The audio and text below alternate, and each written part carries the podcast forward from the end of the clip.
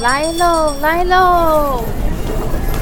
这回来批判，这回来批判，这回来批判，这回来批判。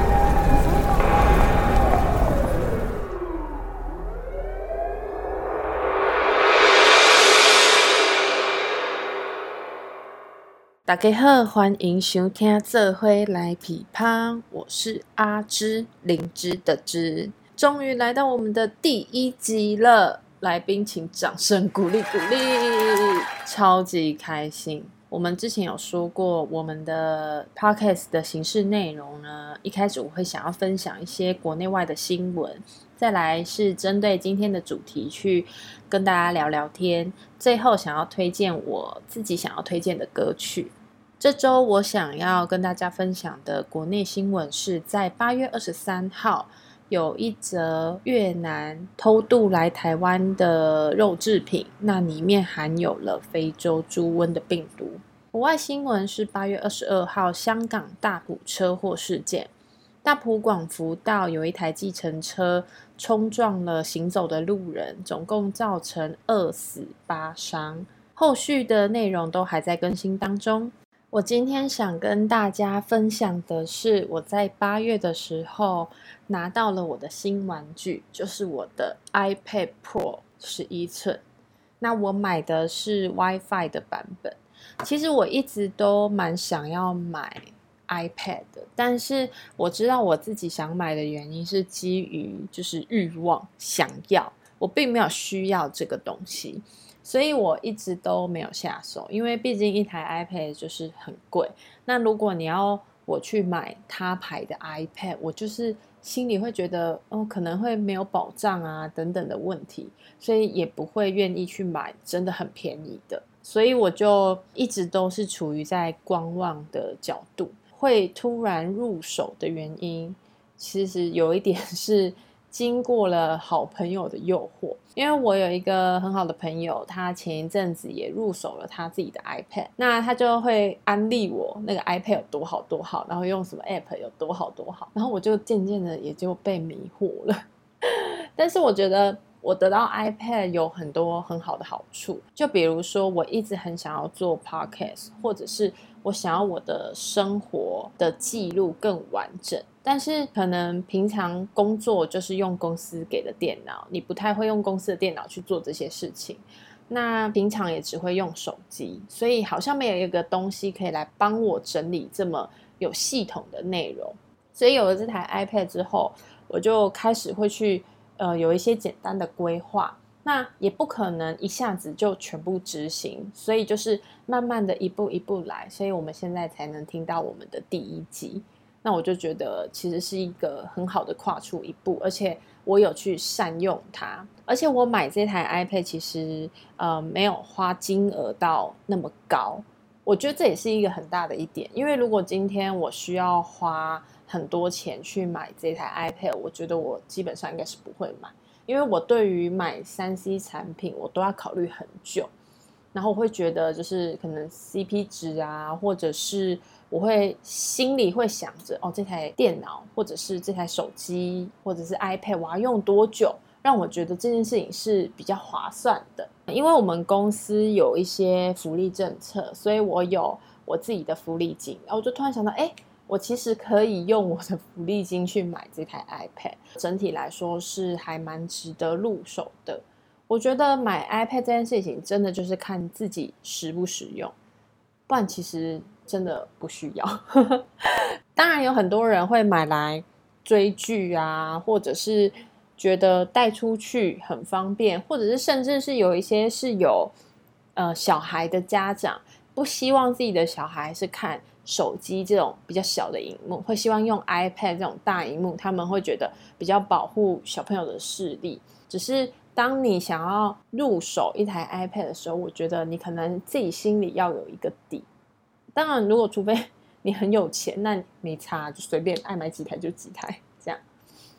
那我就觉得想要跟大家分享，就是我入手了一台 iPad。再来想跟大家分享的是诈骗事件。会想聊这个主题，是因为我有发现，哎，最近好像我身边的人很频繁的遇到诈骗，然后我觉得跟 Work from home 可能有很大的关系，就是当你一直在家里，然后你可能无聊就会滑滑网购啊等等的，然后就会比较容易有诈骗。那我对于我身边的诈骗，我把它分成了一些例子，这些有一些是有我自己的亲身经历，然后也有我朋友的，然后甚至也有一些网络上我看到的，跟大家做一些分享。第一就是网购篇。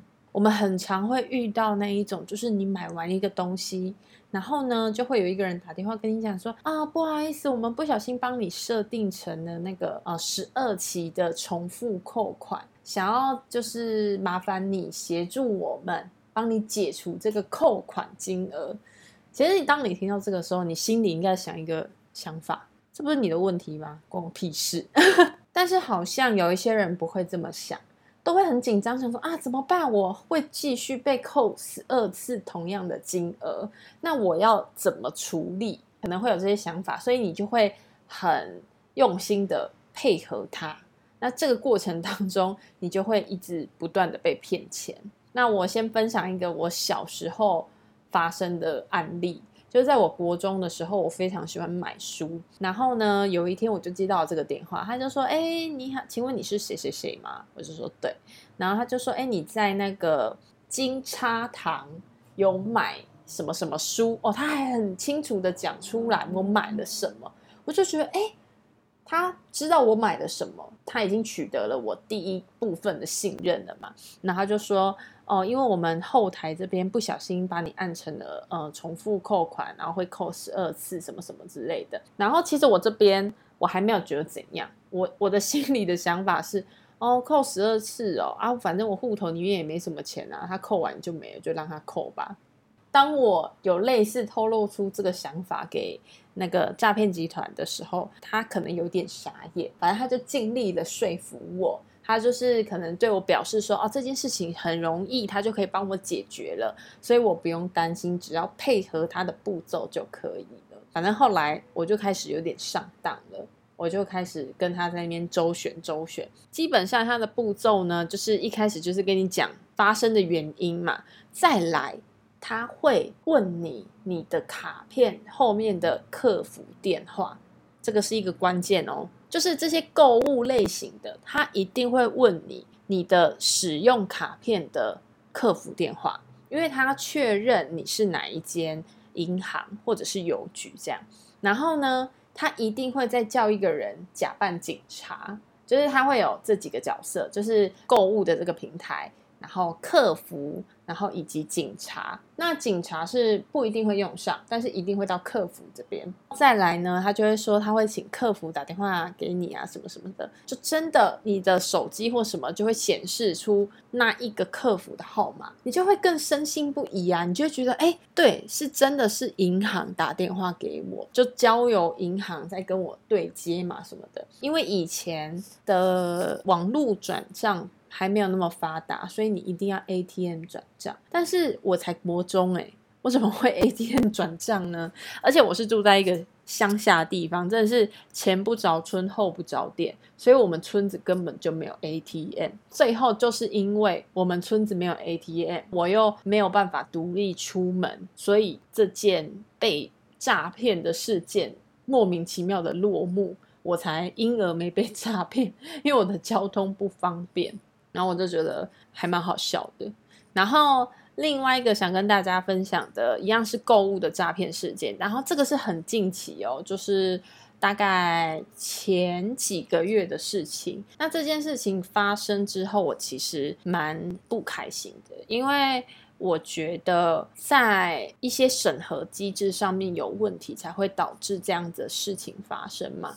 就是呢，我在著名的。通讯软体上面，就是你每天就是可能会滑现实动态啊，这样滑滑滑，然后滑一滑之后呢，我就突然看到了一个现实动态是卖保鲜盒，但那个保鲜盒是可以折叠的。然后我之前我就超想要买那种可以折叠的保鲜盒，我就觉得很酷，而且可以带去露营，就就很方便，收纳很方便这样。而且它又可以微波，然后它那个保鲜盒的主打就是它防漏，然后我就觉得哦很可爱啊，然后觉得很不错，就是想买一个这样子，所以我当下就照着那个链接下定了。我觉得这一个诈骗有一个关键点，就是他不会寄 email 跟你确认，就是他不会有任何跟你确认信息的一个过程。我觉得这蛮重要的。然后最后我就是用货到付款，结果我就发现我来的东西跟我买的东西完完全全不一样。然后我就一开始我还很怀疑是我忘记我买的东西是什么吗？哦，对了，还有就是你。会不容易再找到同样的连接，就是你可能要找很久才会找出你当初购买的那个连接，因为它没有寄信给你嘛，所以你没办法回溯。然后如果你的那个浏览器又关掉的话，你就完全就找不到它。我最后就是一直找一直找，我就发现哦，原来它是一个诈骗，真的有这个东西，但是它是去盗图，然后自己架设了一个很阳春的网站。然后去卖了这个东西，然后很多人都被诈骗。我觉得这件事情太荒谬了，所以我最后就是借由那个反诈骗专线一六五，经过一些处理的手续，去把这个货我退回去，然后再把我的钱拿回来，然后最后是有成功的拿回来。但我觉得我算是比较幸运的人，大家还是要小心，就是不要点来路不明的网址。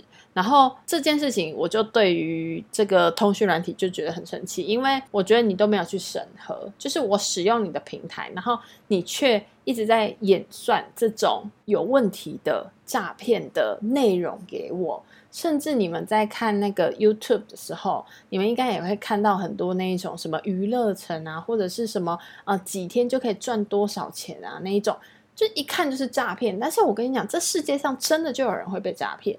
那你不能就说他笨啊，因为他有可能是他真的很需要钱，所以他走偏锋去做这件事情。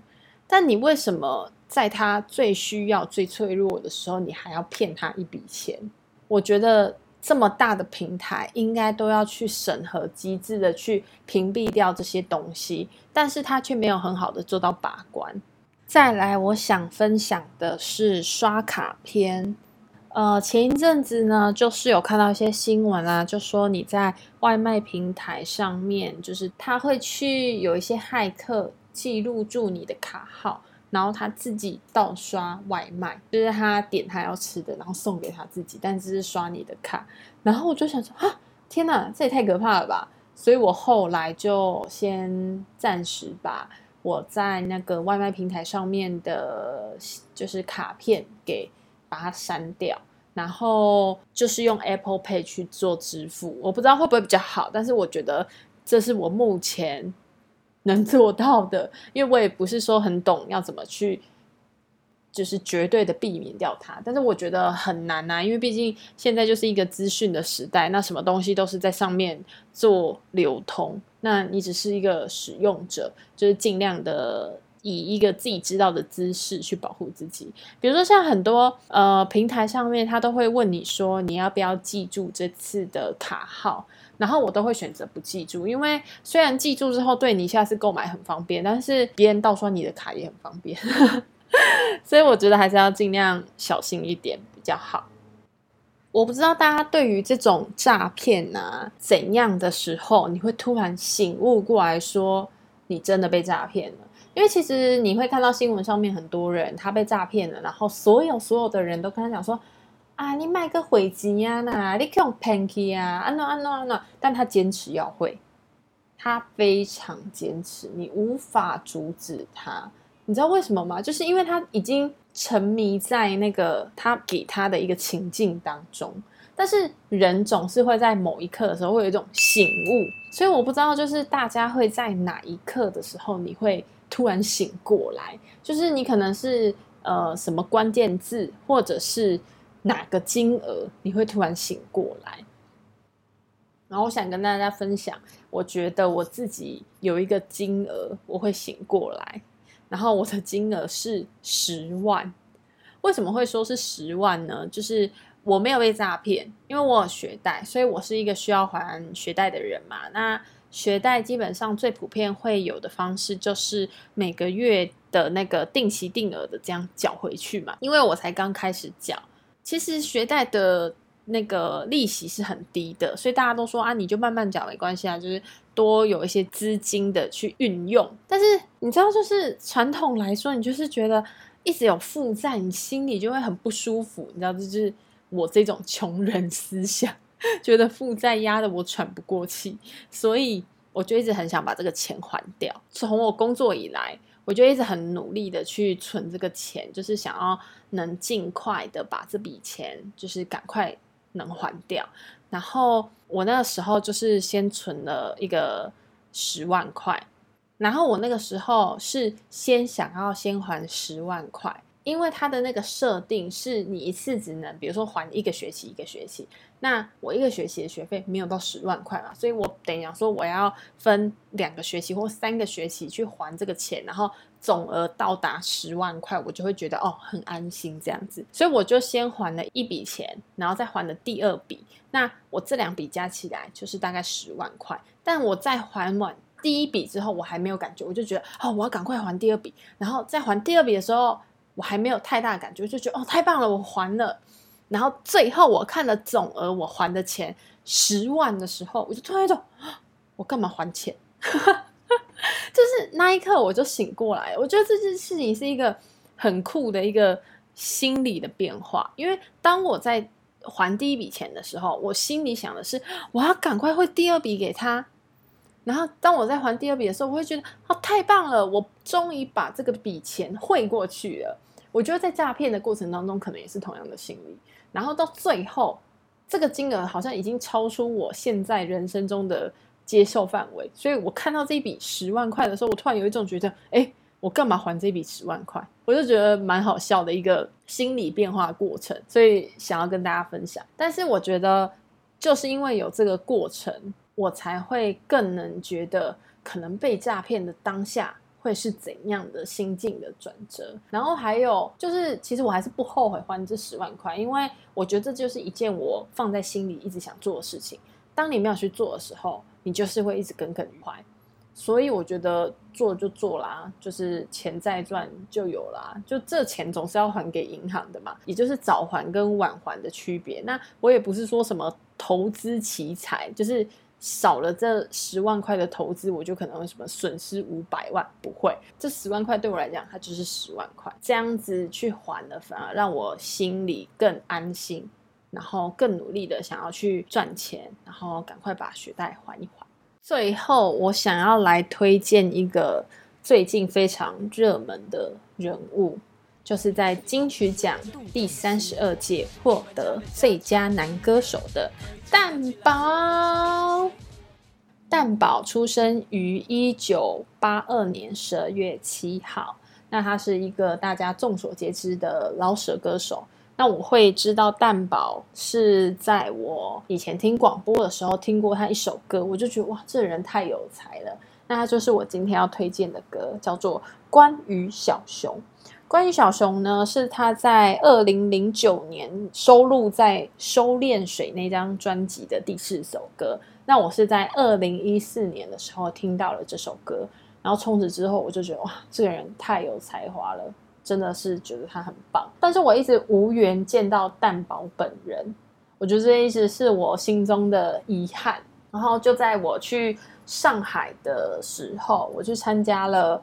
简单生活节，我就终于见到蛋堡了。我是为了他才去那个生活节的，我觉得超级开心，因为我付了 double 还是 triple 的 黄牛票，我才进去的。因为呃，大陆他们的音乐节跟台湾的不太一样，就是他们的基本上都要门票，因为他们人真的太多了，所以他们都会有就是卖门票的制度。然后我是跟一个我在大陆一个很好的朋友一起去的。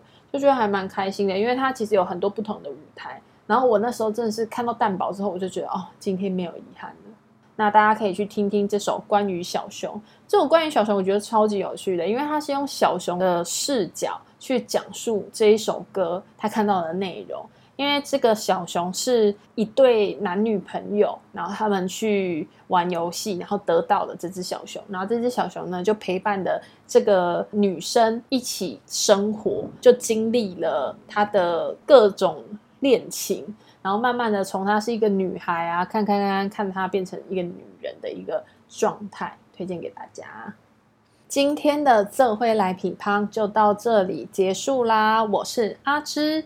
我们下次见喽，拜拜。